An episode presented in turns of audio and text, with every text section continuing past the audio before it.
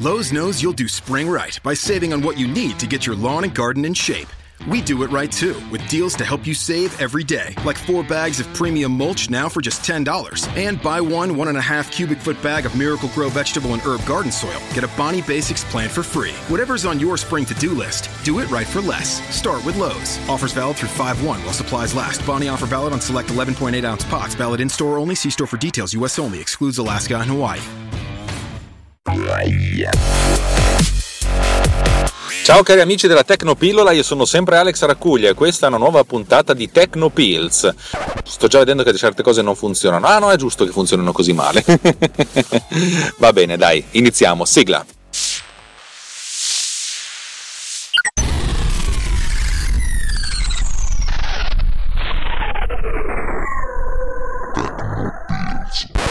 Allora, oggi voglio parlare, in realtà devo fare una risposta che sto impiegando tantissimo tempo a dare, ma perché sono una testa di rapanello, no? In realtà ho un sacco di cose da fare e questa puntata in particolare necessiterebbe di ausilio citeriore. L'ausilio citeriore è un aiuto di alcune cose che io non posso fare in automobile, per cui devo ingegnarmi in qualche modo per farle da solo.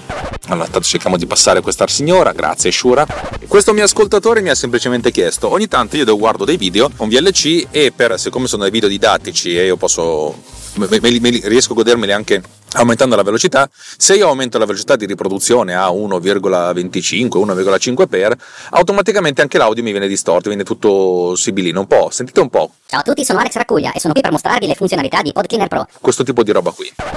Questo perché? Ma adesso cerchiamo di capire un pochettino come funziona il campionamento. Anzi no, partiamo dai vecchi giradischi. Avete presente? Se voi prendevate un disco a 33 giri e lo facevate andare a 45 giri, il disco durava di meno, ma anche il pitch era spostato. Ma perché? Ma semplicemente per le vie dell'effetto, vi ricordate l'effetto Doppler? Essenzialmente, se abbiamo un segnale che abbiamo registrato in analogico, che ha la sua frequenza di emissione, se noi aumentiamo la frequenza di emissione, cioè nel senso perché noi velocizziamo il supporto, allora a questo punto tutte le frequenze vengono spostate verso l'alto. Ok, immaginiamo un attimo di essere in automobile e di andare a una velocità sui 100 km/h e a un certo punto addormentarci, l'auto si sposta leggermente verso destra fino a quando si becca quei segnali rumorosi, quei segnali di suono, quelli che praticamente fanno rumore sui pneumatici che cercano di svegliarti perché stai andando fuori. Avete presente? Ecco, questi segnali sono strutturati in modo tale da avere una sorta di scalino che è lungo 5 cm. Se voi andate a una certa velocità, magari 100 metri in 10 secondi, 30 km all'ora, no? Facciamo 60 km all'ora, no? 100 metri in 5 secondi, diciamo che se avete 20 scalini per metro, ok, affrontate questi 100 metri con 200 scalini ogni 5 secondi, che significa 40 scalini al secondo. Capite? La frequenza di questo suono è dei 40 Hz. Perfetto. Se voi raddoppiate la velocità, invece di andare a 60 all'ora, andate a 120 all'ora, a questo punto i 100 km li fate in 2 secondi e mezzo e anche il numero di scalini raddoppia nell'istante di tempo. Per cui invece di avere 40 scalini ne avete 80 e la frequenza raddoppia.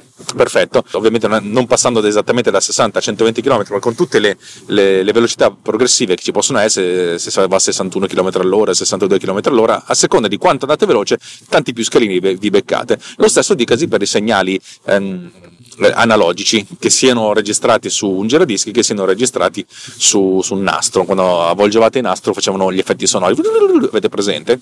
Quando invece parliamo di segnali digitali le cose sono un pochettino più complesse, ma in linea di principio no. Partiamo dal presupposto che teoricamente stiamo registrando un segnale analogico convertendolo in digitale a una frequenza di campionamento di 48.100 kHz. Significa invece di beccarsi gli scalini 40-80 al secondo, ne beccate 44.100 al secondo. Vuol dire che ogni secondo vengono registrati 44.100 valori. Ancora più semplice, in ogni 44.000 centesimo di secondo facciamo un pochesimo di secondo, la durata di questo intervallo, che è un 44.000 centesimo di secondo. Ogni pochesimo di secondo c'è un oggetto digitale che va a vedere il valore che c'è in ingresso, se lo segna, lo converte in digitale e lo mette dentro una lista. e questa lista si riempie di 44.100 valori ogni secondo, va bene? Ecco, se noi prendiamo un suono che è stato digitalizzato a 44.100 campioni al secondo e aumentiamo la velocità di riproduzione, che ne so, in modo tale che invece di essere 44.000 sono 50.000, e a questo punto abbiamo lo stesso effetto, praticamente velocizziamo i gradini e di conseguenza quello che noi otteniamo è una velocizzazione. Ora, la cosa è un po' più complicata di così quando si parla di digitale, perché essenzialmente ci sono, a seconda del chip sonoro che si utilizza, si possono avere diverse implementazioni di questa velocizzazione. La prima implementazione è essenzialmente un chip sonoro che ha un suo clock interno che va molto più veloce di 44.100 kHz. Immaginatevi che un processore moderno va a velocità di qualche gigahertz, cioè milioni di volte più veloce. Allora in pratica questo processore, che magari ha qualche 100 MHz, a intervalli regolari, cioè gli intervalli impostati dal file, che sono, dice il file in questione è 44.100 volte al secondo, ecco, a intervalli regolari va a beccarsi il valore, a questo punto lo spara fuori a livello di tensione. Chiaro? Per cui se noi impostiamo un valore non standard, che invece di essere 44.100 diventa 50.000, chi se ne frega, lui lo riproduce, non gliene frega niente, tanto 50.000 è niente rispetto a magari 5 milioni o i 50 milioni o i 500 milioni di operazioni al secondo che fa. Altra cosa è se invece il file, la struttura della scheda audio invece prevede comunque sempre di avere una frequenza fissa, cosa in realtà abbastanza risibile, però magari ci sono delle frequenze fisse, sono i 44.100 o i 48.000, e beh, in questo caso il segnale viene ricampionato al volo, molto semplicemente, spesso e volentieri semplicemente prendendo il valore più vicino, anche perché non si ha una grandissima perdita di definizione in quest'ottica, ma è difficile che ciò succeda. Insomma, fondamentalmente, se voi avete un file e lo andate più velocemente, vorrei usare questo termine perché sono un po' stanco, sono le 19.03 e sono un po' rincoglionito, insomma, se lo riproducete più velocemente, essenzialmente questo cambierà di pitch, perché avremo più roba che arriva, insomma è così, va bene? Questo è abbastanza chiaro. Il nostro ascoltatore però ci chiede: ma come si fa a far cambiare la velocità di un file senza modificare il pitch? Ecco, ci sono tantissimi algoritmi che però si basano tutti sullo stesso principio. Il principio è abbastanza semplice. L'idea è di prendere il file originale, segmentarlo in tanti segmenti che si sovrappongono tra loro, segmenti che possono durare veramente 1/100 di secondo, qualcosa del genere, forse anche di meno, e poi modificare la durata del file andando a spostare questi segmenti, magari accorciando le parti di sovrapposizione se vogliamo allungare la durata del file, o ravvicinandoli se vogliamo diminuire la durata. Questo principio, che funziona abbastanza semplicemente, è una cosa che tendenzialmente funziona quasi sempre ed è quella utilizzata dal punto di vista più semplice dalla maggior parte dei software. Poi ognuno avrà un suo algoritmo migliore. Come si fa a fare una roba del genere? Allora, ipotizziamo di avere il nostro file di una durata qualsiasi, suddividerlo in chunk, cioè in blocchetti da 2 millisecondi, ok? Relativamente breve, ma neanche tanto, forse si può fare anche di più, relativamente breve, ok? Allora prendiamo il nostro blocchetto di 2 millisecondi, per cui avremo il primo blocchetto che inizia da 0 e finisce a 2 millisecondi, però il secondo blocchetto, invece di prenderlo da 2 millisecondi a 4, lo prendiamo da 1 a 3, poi da 2 a 4, poi da 3 a 5, eccetera eccetera, e facciamo una serie di dissolvenze incrociate, per cui il primo chunk inizia da 0 a 1 millisecondo, rimane così com'è, poi va una dissolvenza in uscita da 1 millisecondo a 2 millisecondi, e il secondo chunk da 1 millisecondo, 2 millisecondi a una dissolvenza in entrata. Ecco, se noi prendessimo questa suddivisione di file, facessimo questa suddivisione, questa scomposizione, e poi la ricomponessimo, otterremmo il file esattamente identico a come l'abbiamo originato, al file originale. Ed è lo stesso principio con cui abbiamo realizzato, ne abbiamo parlato, la trasformata di Fourier, ok? La FFT, trasformata veloce di Fourier. Però una volta che abbiamo questi blocchettini, noi possiamo allungare, cioè invece di fare una dissolvenza incrociata che dura 1 millisecondo, la possiamo far durare 0,8 millisecondi, in questo modo allungheremo la durata del file. Le aree di sovrapposizione saranno minori e di conseguenza avremo comunque una distorsione inserita, ma le frequenze originarie saranno comunque le stesse. Ecco, questo principio è il principio con cui funzionano essenzialmente tutti i programmi che cambiano la durata di un file. Ovviamente questa cosa la fanno non tanto nel dominio del tempo, ma facendo la trasformata di Fourier per avere anche una maggiore precisione e una maggiore risposta, per cui essenzialmente si vanno a modificare in qualche modo delicatamente anche i parametri della trasformata in modo tale da migliorare l'algoritmo, però il principio con cui funzionano questi algoritmi è proprio questo qui. La cosa figa è che questa cosa qui ci permette di cambiare la durata di un file senza cambiarne il pitch, ma se facessimo la cosa al contrario, cioè praticamente se cambiassimo la durata di un file con questo algoritmo, poi cambiassimo anche la velocità di riproduzione in modo tale da avere un file che viene allungato ma poi viene velocizzato in riproduzione in modo tale da mantenere la stessa durata del file originale, beh, a questo punto possiamo anche cambiare il pitch, ed è il modo con cui funzionano i pitch shifter.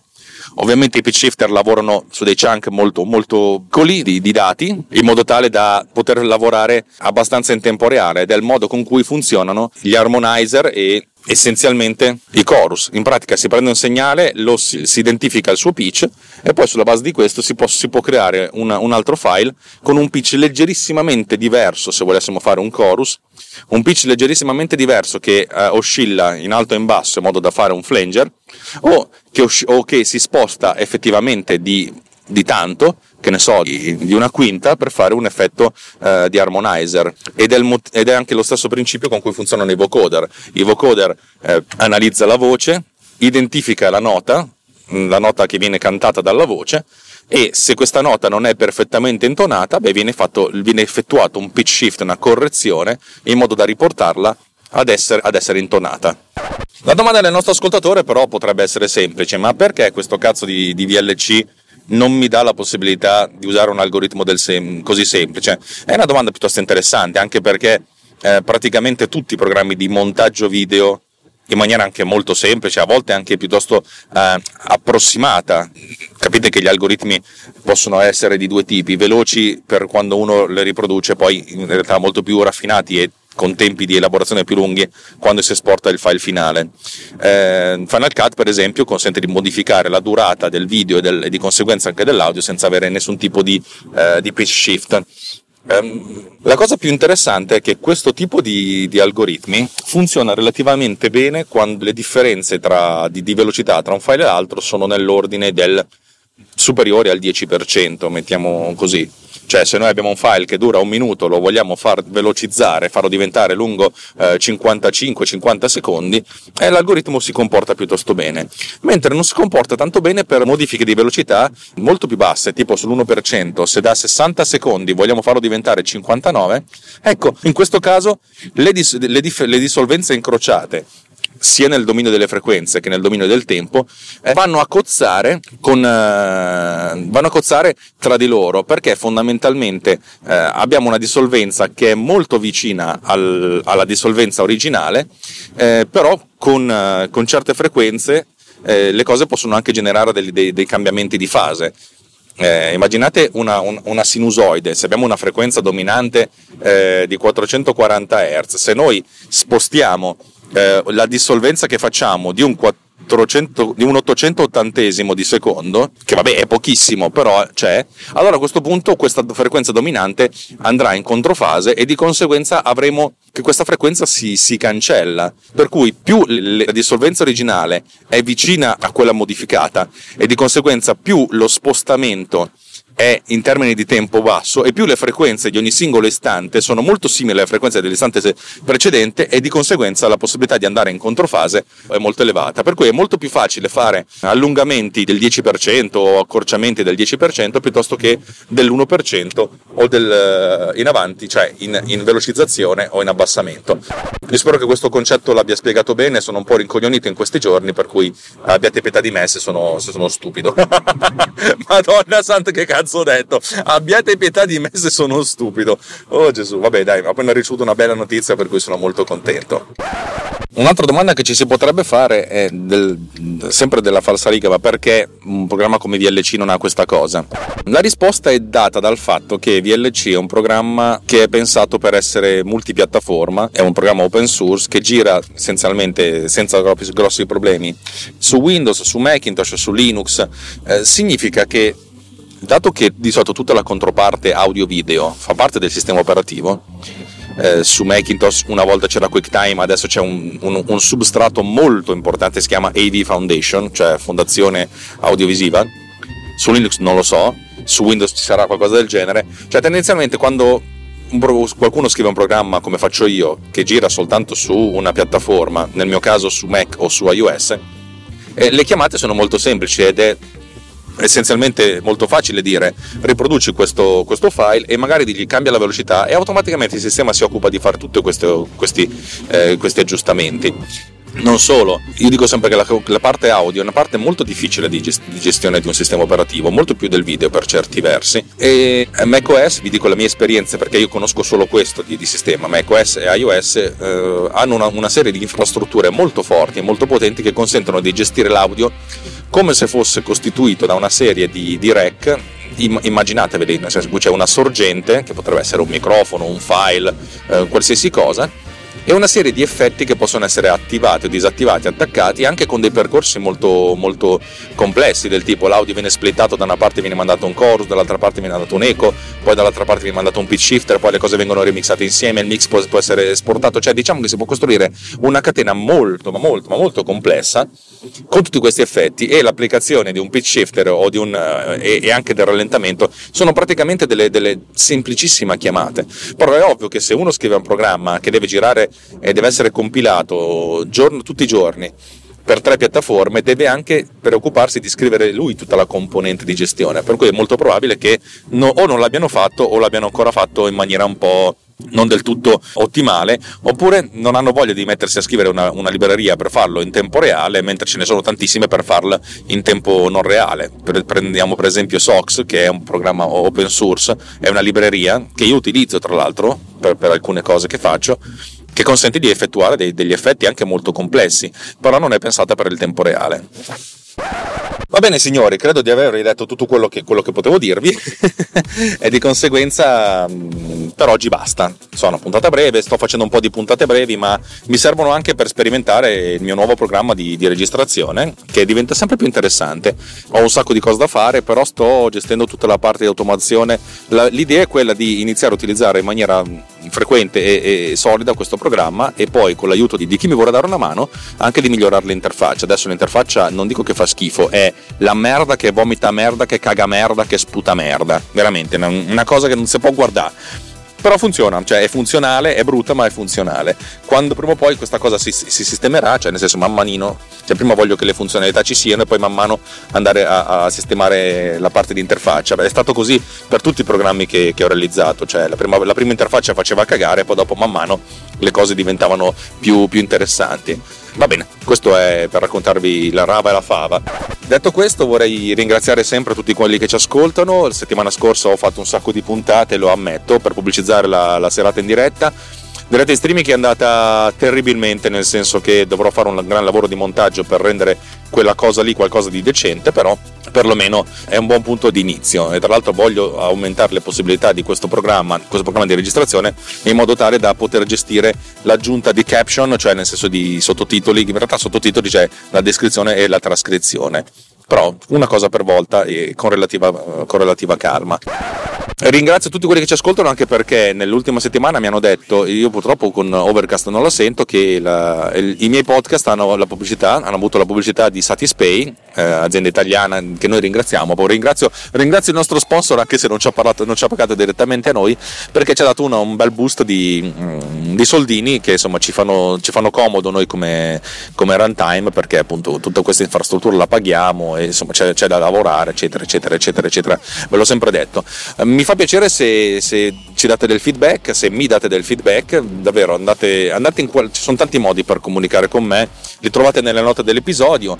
Un modo carino anche Telegram, io utilizzo Telegram come mio programma di messaggistica diretta, insomma, più comune, cioè devo usare Whatsapp per gli anziani e per chi non usa altri strumenti, ma Telegram mi piace di più. Vi ricordo che c'è un nostro gruppo Telegram che si chiama telegram.me/TechnoPillzRiot, dove Riot è perché siamo un po' casinisti, ma siamo gente pacioccona, davvero. Io ogni giorno mi stupisco di quanto sia bello quel gruppo in cui ci sono 98 iscritti, credo che 2 siano bot, per cui se vi iscrivete in 4 arriviamo a 100.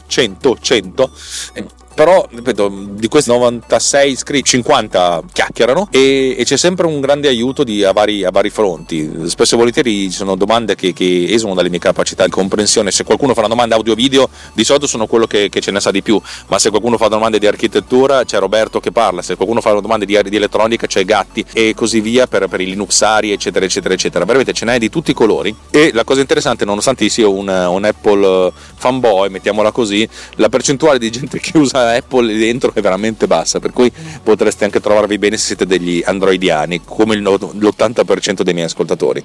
Bene signori, direi che per oggi è tutto, vi ringrazio, vi do un appuntamento alla prossima settimana o alla prossima volta. Beh, insomma, sapete che questo podcast, finché non mi muore la voce, uscirà 2 volte alla settimana. Cascasse una pannocchia, aspetta che guardo in cielo prima che cade una pannocchia gigante come nella pubblicità. Va bene, ciao ragazzi, un bacione e un baciottone. Picciù.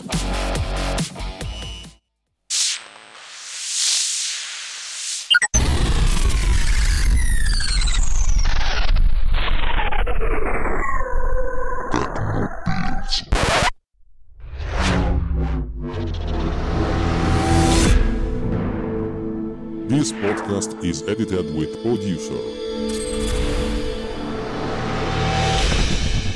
Discover more at ultimedia/producer, ulti.media/producer, PODUSCER.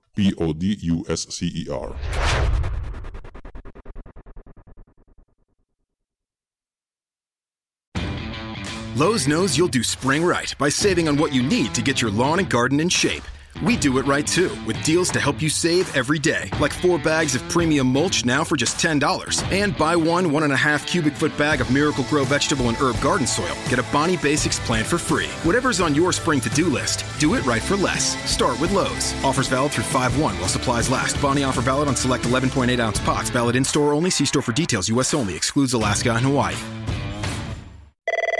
Hi, Fashion Hotline. Hi, we're hosting a spring picnic and the weather looks great, but we don't. We need stylish new jeans now. Get to Old Navy. Old Navy? Yep, right now. Jeans, shorts, and tees are up to 50% off. Up to 50% off? Our fashion forecast is looking up. Sure is. Refresh your denim with new distressed styles and lighter washes. There's 106 washes to choose from. Jeans start at just $15 for adults, $10 for kids. But the picnic's this weekend. We need them now. Just buy online and pick up in store for free today. Free pickup in time for our picnic? Get up to 50% off jeans, shorts, and tees now at Old Navy and oldnavy.com. Valid 4/27 to 5/5. Select styles only.